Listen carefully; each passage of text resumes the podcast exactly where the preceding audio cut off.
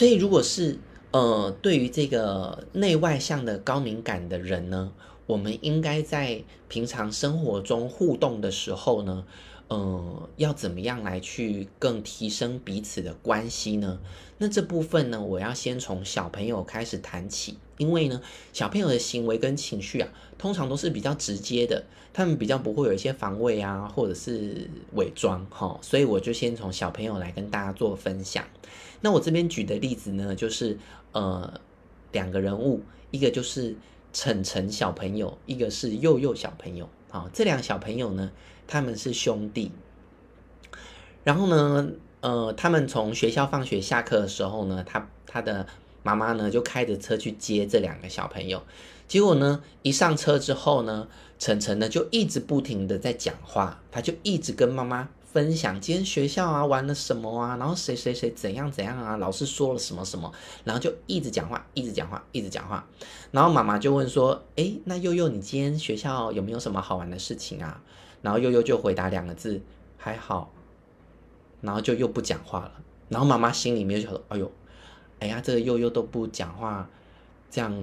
该怎么样跟他沟通？这样子哦，好，所以呢，这两小朋友呢就会很明显的感觉出来。”一个呢，他是从外界跟别人互动的过程呢得到能量；一个呢，就是他常常会需要有一个独处、安静的空间。如果这时候啊，妈妈就一直跟悠悠说：“哎，你说说看呐，你学校到底发生什么好事啊？谁谁谁怎么样的时候？”这时候通常悠悠就会开始不耐烦了。我不知道，如果你自己是妈妈的话，或者是你自己是这个比较内向性格的孩子的。的这个状态的话，你自己是不是也有这样的经验？哈，别人就一直问，你就觉得很烦，哈。所以呢，这边简单的跟大家做个分类，就是你要先理解这两个不同的类型，到底他们的沟通可以怎么做，那你就可以找到一个好的沟通。所以，呃，像这个内向的孩子，他需要安静跟独处，他内在的引擎才会运转起来。也就是说，今天在外面可能发生了很多事情，可是我都还没有来得及整理。我需要在一个安静的空间，我透过回想今天发生了什么事情，然后我在我心里面呢整理好了，然后感受也都想清楚了，我才有办法跟别人分享。那这样分享，这种小孩也有些厉害的地方，就是他可能会在，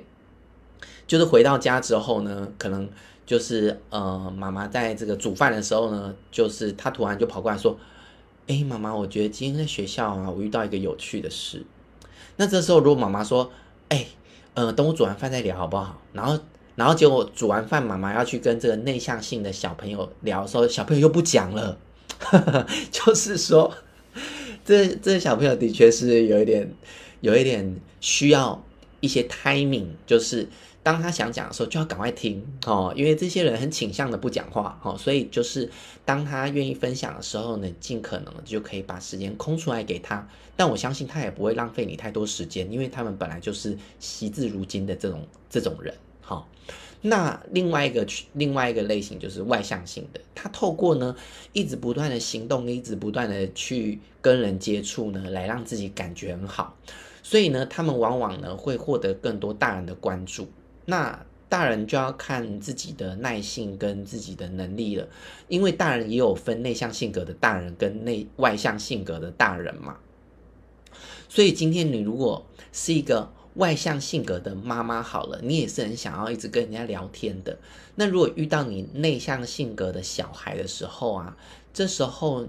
你要怎么样去处理呢？有一个我觉得不错的方式就是。你可以先透过你打电话，先去跟你的就是姐妹淘啊，或好朋友啊，先聊一段时间，先去让你得到就是你想要的能量，然后你再让自己呢已经被满足之后呢，再去跟你的内向性的小孩去做一点互动。那这时候呢，才不会呢就是呃把你自己的需求想要从内向性的小朋友身上得到能量的时候，你们就会。你就很挫折，然后小朋友也会很爆掉，好，所以呢，这个我觉得是可以去呃知道之后调整的。好，那另外一个部分呢，就是我们可以学习去欣赏不一样的类型的人。很多的小朋友啊，他们就是在成长过程，因为呃不太被理解，不管是内向或外向的，因为他身处的环境不同，所以内向性的小朋友呢，他就一直被疯狂的鼓励要讲话，然后呢，外向性的小朋友就一直被疯狂的叫他闭嘴。那像我自己的经验就是，我其实就是蛮以前小小时候啦，我自己回想，其实我就是一个。蛮内向的小朋友，可是如果你要逼我啊，就是一直跟别人互动的时候，或者是一直要，呃，就是比如说亲戚来啊，就一定要去跟他们聊天的时候，我就觉得很痛苦哦，因为我就觉得我跟他根本就不熟，我根本不知道跟他聊什么，然后又要被逼着坐在那边，我就觉得非常的痛苦。好，但是呢，如果是外向性的小朋友，可能就不觉得。好，所以呢，如如何让这样的不同的小朋友是可以有一些呃正增强的，就是那我可能就会觉得说，好像其他小朋友都很 OK，然后就只有我自己好像都没有办法跟别人表达，然后反应又有点有点又有点慢，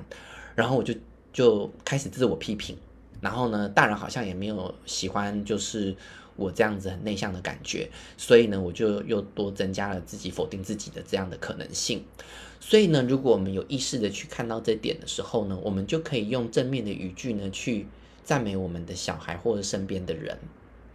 比方说呢，你可以对内向的人说：“诶，你是一个很思考谨慎、很周全的人哦。”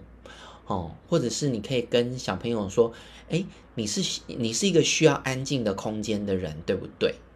哦，透过这样的过程呢，将对方他自己没有讲出来的东西，把它表达出来。那一方面呢，孩子或者是你的朋友就会知道你很懂他，那你就可以增进你们的感情。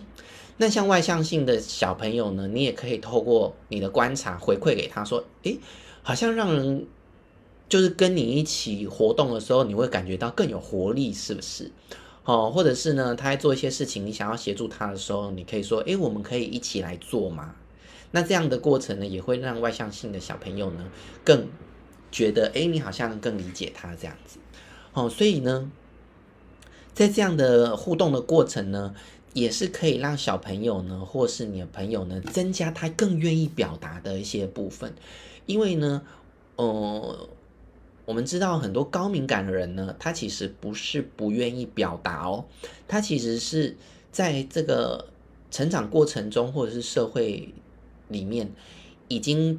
被不理解习惯了，已经被否定习惯了，所以他已经把自己表达的那个门已经关起来了，因为他觉得反正我也讲不清楚，或者是呢，我讲了大家也不觉得我讲的是对的，哦，大我感觉到了大家也不觉得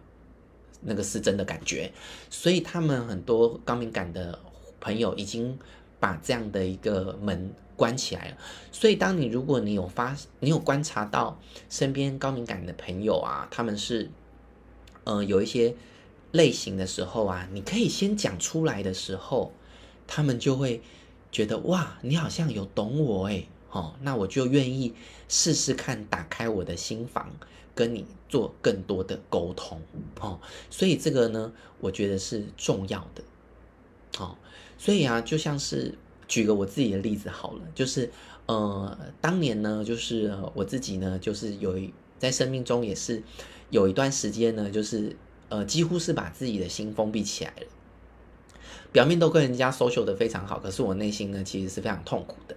然后呢，我后来就遇到了一些呃比较偏呃懂能量的的疗愈师，然后他看着我，他就说：“天哪！”你的心，你的心轮怎么会碎成这样？然后 当下我听到的时候呢，我我虽然蛮难过，但是我突然有一个感觉，就是天哪，你怎么会知道我受伤很深这样？然后我都没有表达任何的东西，你却能够感应到我。当时我就觉得天哪，真的是太厉害了，所以。我才从那开始呢，慢慢的敞开我自己的心，然后开始跟他们分享一些我自己内心，呃，因为高敏感而承受的很多的辛苦的部分，然后才进而就是得到了很多的协助。所以说，如果你能够有这样观察的能力的话，你多陪伴一个你身边的朋友啊，多打开一个沟通的管道，其实无形当中，也许你会救人，救了一个一个人的一个就是他的生命哦。好，所以呢，我这边呢就来简单的总结一下。内向高敏感呢，最需要的呢，就是提供他独处的时间，然后呢，为对方保留足够的社交距离，还有呢，他需要比较长时间的去思考。那我们要给他一点尊重，然后不能呃去打扰他独处的时间。好，另外呢。如果是呃外向型的高敏感的朋友呢，他们比较需要的是反过来，就是要多跟人家相处哈。然后呢，他们很需要很多人的关注跟交流。然后呢，通常他会透过说话来思考这件事情呢，我特别有感觉，因为像我自己呢，比较是属于自己内心来思考的。那我有真的有遇到他们就是透过说话来思考的朋友。那一开始我很愤怒，为什么？因为他就会说，哦，我觉得哦，这个事情是怎样怎样怎样，然后我心里面就觉得不是啊，然后呢，我就一直跟他辩论辩论，然后他就讲了大概一小时之后，他就说，嗯，对，我觉得这事情应该就像圣峰你说的这样。我说，那你刚刚前一个小时，你为什么完全持反对意见？然后他就回了我一个非常经典的语句，他就说，因为我刚才一直不断的在讲的过程当中呢，我发现呢，的确是你讲那样没有错。然后我就想说，天哪！所以你讲话都不用经过大脑的吗？那 就是因为我们对于一个人不那么的了解，所以就会产生这样的一种情绪。所以当我我发现说，哦，原来外向的人啊，他们是需要透过讲话来去思考的时候，我后来我就学到一件事情，就是。如果有些事情他还没有一个定论，他在那边一下讲 A，一下讲 B，一下讲 C 的时候呢，前面我都先不理他，就先陪他稍微乱聊一下，然后等他他他就是自己讲到最后就会产出一个最终的答案的时候，我再去再去跟他好好的讨论最后那个答案就好了。好，我不知道你们身边有没有类似这样的朋友，哈，就是他把他的思考历程完全的讲出来，所以在他还没有产出最后的总总。就是最后的答案之前，其实它都是会变来变去的，哦，这是我自己的观察，你们可以自己去，呃呃，感觉一下你们身边有没有这样的朋友哦。好，所以呢，这样的呃不同个性的人呢，在团队合作的时候啊，其实就会有蛮多彼此可以学习的地方。好，那比方说呢，外向的人呢，他要学习如何更仔细的思考，然后形成更更全面性的思思想这样子。那内向的人呢，他要学习的就是如何可以比较快速，而且稍微发散一点的联想，然后呢，更灵活的思考跟说话。那外向的人他要先，他不要那么的冲动，就是。马上就冲出去做，他要思考周全一点。但内向的人，他要学习允许自己要更大胆的去表达自己的意见。所以如果说啊，就是在一个团队里面呢，就是有这样不同类型的人的时候，有一个做法，我觉得是蛮好的，就是先把一个议题抛出来之后呢，先不要让大家回答，就先大家好好思考一分钟，然后呢，每一个人都要有回答。所以今天高敏感人在那一分钟，哎，呃，外向性格强烈的人就会在那一分钟里面先冷静一下，然后先更仔细的思考。那每一个人都要表达的时候呢，那个内向性格的人呢，他也会算是被迫吧，或者是他就是有机会在那个被规定的这样的一个时间里面，好好的表达他的想法。那这样的话呢，其实就是也可以兼顾。两个不同的族群的一种沟通模式，好，所以这个也让大家可以知道。好，那在讲下去之前，我稍微来看一下大家的回馈哦。OK，那个米娅说，职场上大部分仍然由外向人主导，我担心会他会吃闷亏。好，其实说真的，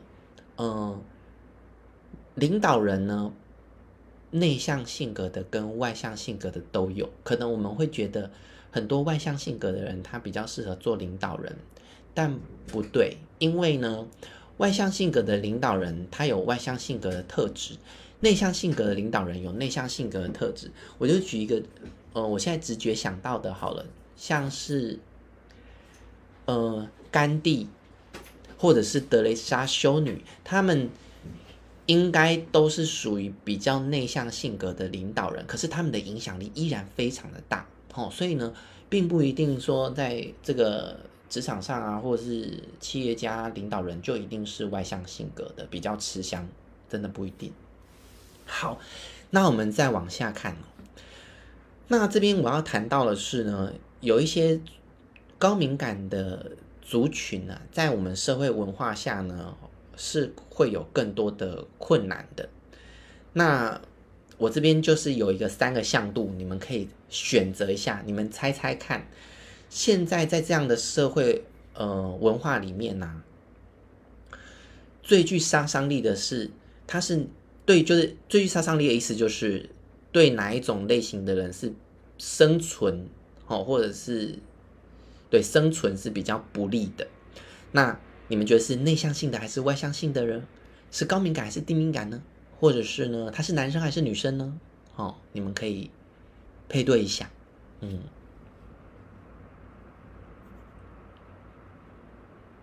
哦，如果有些答案的话，你们可以写上来。比方说是呃内向性的低敏感的男生哦，还是外向性的高敏感的女生呢？嗯，好，好，已经有人丢出答案了。好，太好了，有不一样的答案。对。但是呢，我要说的就是，这这是我自己的感觉，以及我从书籍上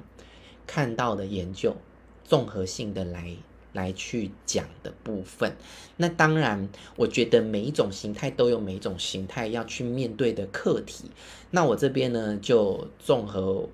书上讲的，加上我自己也一点经验，可能也是比较偏向我个人经验啦，所以我就比较分享这个部分。嗯，比较具杀伤力的，基本上呢，会是内向型的高敏感的男生。怎么说呢？我们从这个性别的刻板印象，还有我们成长的这个过程啊，我们来去思考这个问题。其实，通常在传统的台湾的这样的家庭下的父母啊。很多的爸爸基本上他们的角色基本上是没有太太多呃关系上的陪伴的。我是说这传统家庭，因为多半就是男主外嘛，所以呢，很多的爸爸他们就是在外工作，然后就是就是他们的观念就是呢为家里赚钱，所以呢，他其实呢他是没有呃很长时间可以去陪伴。这个小朋友的，所以呢，当这个高敏感的的小朋友在成长过程呢，他没有得到足够的父亲的这样的一个 modeling，modeling 就是一个哦楷模，就是他没有真的去从爸爸身上学到或吸收到属于阳性的这样一个特质。那很多其实呃家庭关系如果又没有那么好的时候。多半呢，有些就是在家庭呢，可能爸爸如果又对妈妈没有那么好，然后妈妈又常常跟这个孩子相处在一起的时候，这个敏感的男生小朋友，他可能会对于母亲呢产生一些很过度同理的复杂状况。什么意思呢？就是他可能会隐隐约约觉得他很替妈妈难过，或是觉得妈妈有。受伤了，所以他就会有点像是跟妈妈站在同一阵线的感觉。可是呢，在这样的一个内向型的敏感的小朋友身上，他所具备的特质，通常呢就是会比较在性别刻板印象上又有一些呃状况，就是男生呢就是不可以哭啊，或者是说呢，男生就是要勇敢呐，就是要站出去啊，就是要很会跟人家表达啊，等等的。所以其实妈妈如果她也是被传统的性别这个集体的这个价值观，活在那样的框框里面的时候，妈妈其实隐隐约约的，她也很难真的可以给予这个小男生就是百分之百的这种支持。妈妈可能会有意无意的，就是呃鼓励小朋友，就是多怎么样，就是不要哭啊，好，或者是呢多呃出去跟人家 social 啊。所以其实小朋友他。一方面呢，他没有学到来自于爸爸这个阳性的这样的一个特质的这样的成长，但是他跟妈妈的关系呢，又又得不到妈妈足够的支持的时候，他就会掉入一种他两边都没有得到足够的这样的一个充分的关爱的状态，他就会掉进掉入一个好像得不太到爱的状态。那这样子成长上来的这个这个小孩啊，其实说真的会蛮受伤的。哦，所以很多人他们在，特别是这样的男性，而且他又很难去跟人家诉说他自己内在的痛苦，因为男生可能就比较不被鼓励讲那么多情绪的字眼等等的。好，所以呢，在这样子的情况下，成长上来的小孩啊，有一个呃可能会有的严重的问题，就是呃有一个专有名词叫做。我也不确定是不是专有名词，叫做爱羞症，就是，呃，他面对爱是非常害羞的，害羞到他没有办法去得到爱。就是你感觉一下，如果你对于爱太渴望，非常极度缺爱，你又对爱太渴望的时候，但同时呢，这个爱里面呢，又在过去的你的生命经验里面。绑了太多的伤害的时候，其实你会非常的害怕再次受伤，以至于你不敢再去触碰爱。所以，当他可能喜欢一个人，或者是他对别人有爱的感觉的时候，他其实是非常痛苦的。他就会一方面很渴望得到爱，但是他又无法表达他自己，又没有那个勇气，所以他会一直处在没有办法得到爱的状态下，这个很痛苦。好，所以这个部分呢。是我觉得啦，在这样的一个类型的这个高敏感人里面呢，我觉得是最辛苦的。但是呢，也不是说就是他们就是很惨，因为呢，他们有另外一个与生俱来非常强大的天赋，就是我这边写的，他们其实呢，他们有非常强大的心灵能量，也许他们自己不清楚，但是呢。很多的研究都显示呢，越内向性格的人呢，他们内在的精神世界呢是越丰富的，而且呢，他们其实对于很多事物的本质的这个清晰度呢是非常高的，而他们又非常敏感，所以呢，很多这样子的人呢，当你在他旁边的时候呢，他们往往会具有一种神奇的能量，就是你在他。附近的时候，你就会感觉到有一种沉默的安定的能量，而且呢，在他身边的人呢，都很能够感受到他的同理心跟支持，而且这类型的人呢，他通常充满丰富的心灵体验，可能是因为呢，他他他成长过程可能会比较辛苦一点，所以他也反刍了蛮多的这些东西，所以他这个这方面的内在能量是非常非常的丰富的。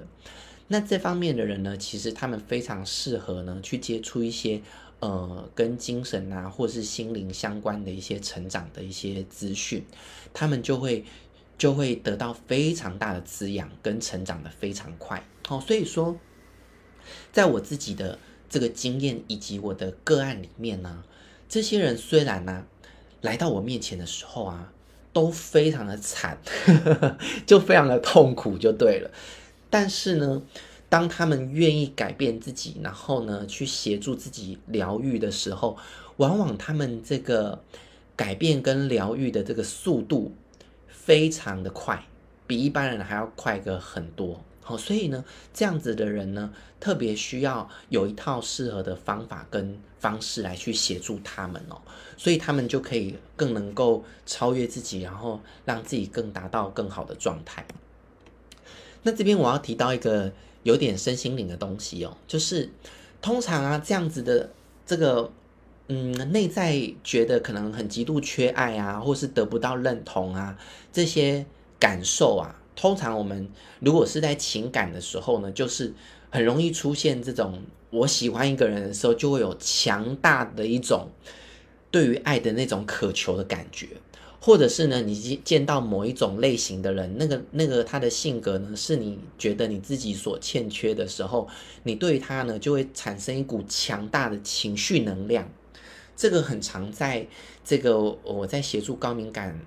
族群的朋友在做咨咨商的时候，他们呃常常会有这样的辛苦的地方，就是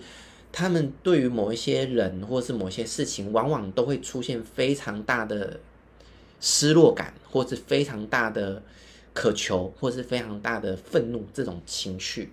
那这个部分呢，其实呢，我们都要去学习一件事情哦。这些情绪呢，还有这些感受啊，我们要转变一个思维，就是它的功能到底是来提醒我们什么？举例好了，比如说，诶，他看到一个很优秀的人，他感到非常的自卑，然后就突然变得非常的敏感，那他就一直陷落在那个自卑的情绪里面。但是呢，我们如果可以去思考，自卑这个情绪，它到底是来协助我们什么的？如果我们可以有一个好的、正确的思考，就是，诶，自卑的情绪呢，就是让我们感受到自己的不足，引发我们想要更好，或是让我们想要成长的一个动能。那我们有没有一种可能，就是我们看见了这个自卑的情绪，我们也先接纳这个自卑的情绪，然后我们知道这个自卑的情绪就是要来告诉我们，我们要成长了。我们要发展我们自己更真实的特质了，那我们就就是好好的去带着呃已经知道的状态，而不用对他这么痛苦，因为你已经知道了嘛，你就带着这样的状态，所以我可能就会说，那你可以跟你的自卑说一声谢谢，你看见他想要提醒你什么。那你就可以带着你的自卑一起往前走，而不是你拼命的想要把自卑这个情绪压抑掉。哦，所以这样这、这个过程呢，这些呃很深的这种渴求啊，很深的失落啊，其实都是我们的自信。自信就是我们内在一个完整的内在的自己的核心。呃，有人可能也会说，就是一个大我吧。好、哦，就是呢，在引领着我们的个体呢，去朝向自己一个完整的一个道路。好、哦，所以呢。诶，如果你是高敏感的人呢，你应该要听得懂我在讲什么。OK，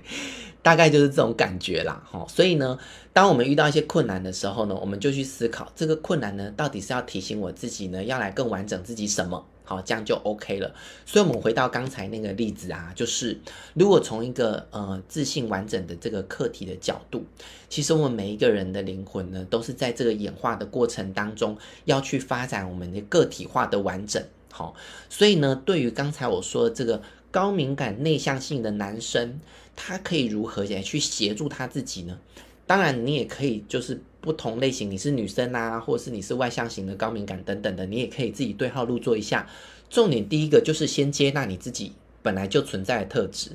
比如说你自己，呃，像高敏感的男生，他可能有些很细腻的部分，或者是他是很敏感的，可能他觉得自己不想要。这么敏感的特质，他先否定了自己，那这个其实就很难开始做疗愈，因为他完全先把自己那个与生俱来的特质排除在外的时候，其实他就没有办法去真正的面对真实的自己。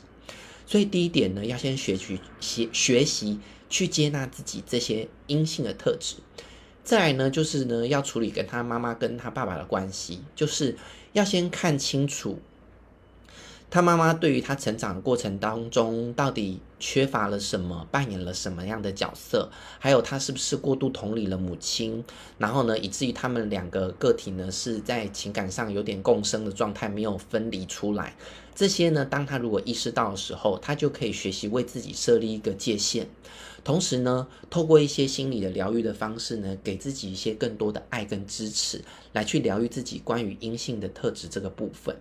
那在跟爸爸的关系里面呢，他要重新的去看待、理解他爸爸，诶，为什么会是这样的角色？然后为什么会是这样跟他的互动关系？重新的去厘清跟理解呢，他跟阳性特质的关联。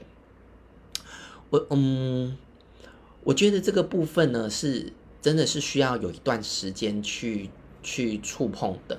哦。那这个部分呢，就是呃，当你开始愿意去探索你自己的时候啊，慢慢就会触碰到。那最后一个就是呢，关于呢，就是社会集体价值观，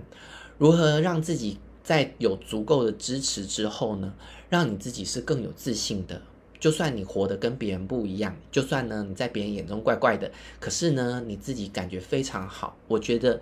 呃，并不是说那种完全不顾他人的自我感觉良好。通常高敏感人呢都不会是这种状态。通常高敏感的人都是太过度在意别人的眼光，所以呢尽可能的回到自己身上，并且穿越这些社会集体的价值观，你就可以找寻到属于你自己人人生的完整跟开心哦。好，所以这个部分呢，就会在这个过程呢，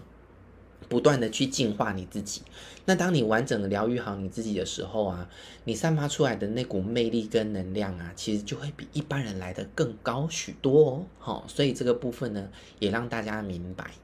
好，那最后呢，我跟诶差不多都讲完了。那最后呢，我也呃自己工商服务一下哈，就是因为很多朋友就会说。呃，有些练习其实不太知道怎么做，好，那我自己呢，就是因为知道很多朋友有这样的需求，好，所以呢，我也有在开这个工作坊，最主要呢，就是协助刚才我讲的那些，把我们跟原生家庭呢，还有我们在生殖在潜意识当中。呃，从小到大成长的一些所伴随的一些痛苦跟情绪呢，我们透过一些有效的方式呢，来协助我们在团体课的时候呢，协助大家做一些潜意识的修复。好，所以这个部分呢，我接下来在台北十一月二十号，然后台中是目前的最后一次，十二月三号都有这个工作坊。好，那如果大家有兴趣的话，也可以来报名一起参加这样子。那我这边就来看一下今天大家的回复喽。有人问说，有人问说，建立界限是不是指建立原则？踩线要怎么处理？我说的这个建立界限，哈，比较偏向是关于我们。呃，高敏感族群有时候会有出现一种状态，叫做同理心泛滥的状态，就是有点像是情绪共感这样子。可能妈妈她有很痛苦的情绪，所以我们呢就让自己呢跟妈妈共感了。也就是说，我也同时感受到那股伤心跟难过。可是那个伤心跟难过其实是妈妈的，不是不是你的。所以我说的建立界限的意思是指，你要先去区分哪些情绪能量是别人的，哪些情绪能量是你自己的。你看到妈妈伤心难过，也许你出现的不是伤心难过感觉，也许你出现的是对爸爸的愤怒。所以你要先去理清，伤心难过是妈妈的情绪，不要不要就是混在你自己里面，然后就就你也理不清到底自己在伤心难过什么。往往你没有理清的时候啊，你会把别人情绪当做自己的时候，你就很难去为自己做疗愈，因为你找不到关于你自己很深的那个情绪来源的核心点。那如果你一直从你里面探寻的时候，结果这个情绪是别人的，根本不是你的时候，你就会搞不清楚怎么疗愈自己。所以呢，我所谓的设立界限，就是先很清楚的知道那个是妈妈的部分，妈妈有她自己需要成长的课题。这个如果我们能够。在一个抽离的状态去观看一个关系模式的时候，你很清楚妈妈她自己需要成长的什么课题的时候，你会慢慢学习把妈妈自己应该要成长的课题还给妈妈，而不是把她的情绪背在你自己身上。这个是我刚才所提到的，呃，设定这个界限的部分，这样子。好，然后。有人说，我需要从内省得到能量，但工作上又想寻求刺激。这个是内向还是外向呢？哦，这个我刚才有说啊，你可能就是，你可能就是比较偏向这个，呃，这这个 A 型的高敏感族群，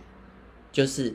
你既高敏感，你又想要寻求刺激。好，那这个部分呢，就是就是你可能常常像我一样，我也是哦，就是会需要常常有自己的时间跟空间，然后来得到能量。但是呢，当工作上的时候，你可能又很拼命，所以这时候你要去有意识的调整你自己。就是呢，你可以把对于工作的这个拼命跟这个寻求刺激的一些部分转移到其他事物上。像我刚刚就说，我转移到我去旅游，我去旅游的时候去寻求一些旅游上的刺激好玩的东西。那这样的话，你就可以在这当中找到一些平衡了。对，没错，就像米娅说的，需要静静，又需要有自我挑战。哦，对。所以就像当年我自己啊。我开始决定要做直播的时候，我明明知道我想要挑战这件事情，但是呢，我又非常的紧张，觉得天哪，做直播就是要面对群众，我也是很紧张的。好，但是呢，就是这样在内心纠结僵持了半年之后呢，我决定就头就直接洗下去，然后就慢慢的不管，越来越学习不要去管别人对我的眼光。那我慢慢的，诶，也在从这个。继续做，继续做的过程当中，慢慢得到一些正面的回馈，好，所以我们都要跨出那一步，然后呢，并且呢，就是找到一些让你可以不要那么纠结的方法。那这些呢，可能要发挥一些你的创意啊，或者是跟你身边的朋友去讨论呐，可能就会得到一些不错的方式哦。有人问说，请问可以看心轮的能量师？你的意思是说，你问句我不太清楚，你要问的是什么？你是说，呃，可以去找会能量的疗愈师做疗愈吗？你的意思是这个吗？哦，那就是每一个人都有自己喜好的或是偏向的疗愈方式啊。其实我是我是没有排斥的，因为我也有对于这个脉轮的学习。所以基本上呢，只要是你觉得对你有帮助而且适合的，我觉得可以去探索跟尝试都是没有问题的。嗯，好，那还有人有什么问题吗？好，那如果没有问题的话呢，或者是你还要再想想的话都没有关系哦。那如果你有问题的话，就可以再继续的留在这个。讯息里面，或者是你私讯我的粉专也都 OK 好。那最后呢，我的粉专就是你们可以搜寻林胜峰临床心理师。那我们在这个拥抱智商所这个粉专呢，也会大概每一两周呢，就有不同的心理师来跟大家做不同的心理卫教的讲座。那也非常欢迎大家可以持续关注我们哦。好，那大家晚安，拜拜。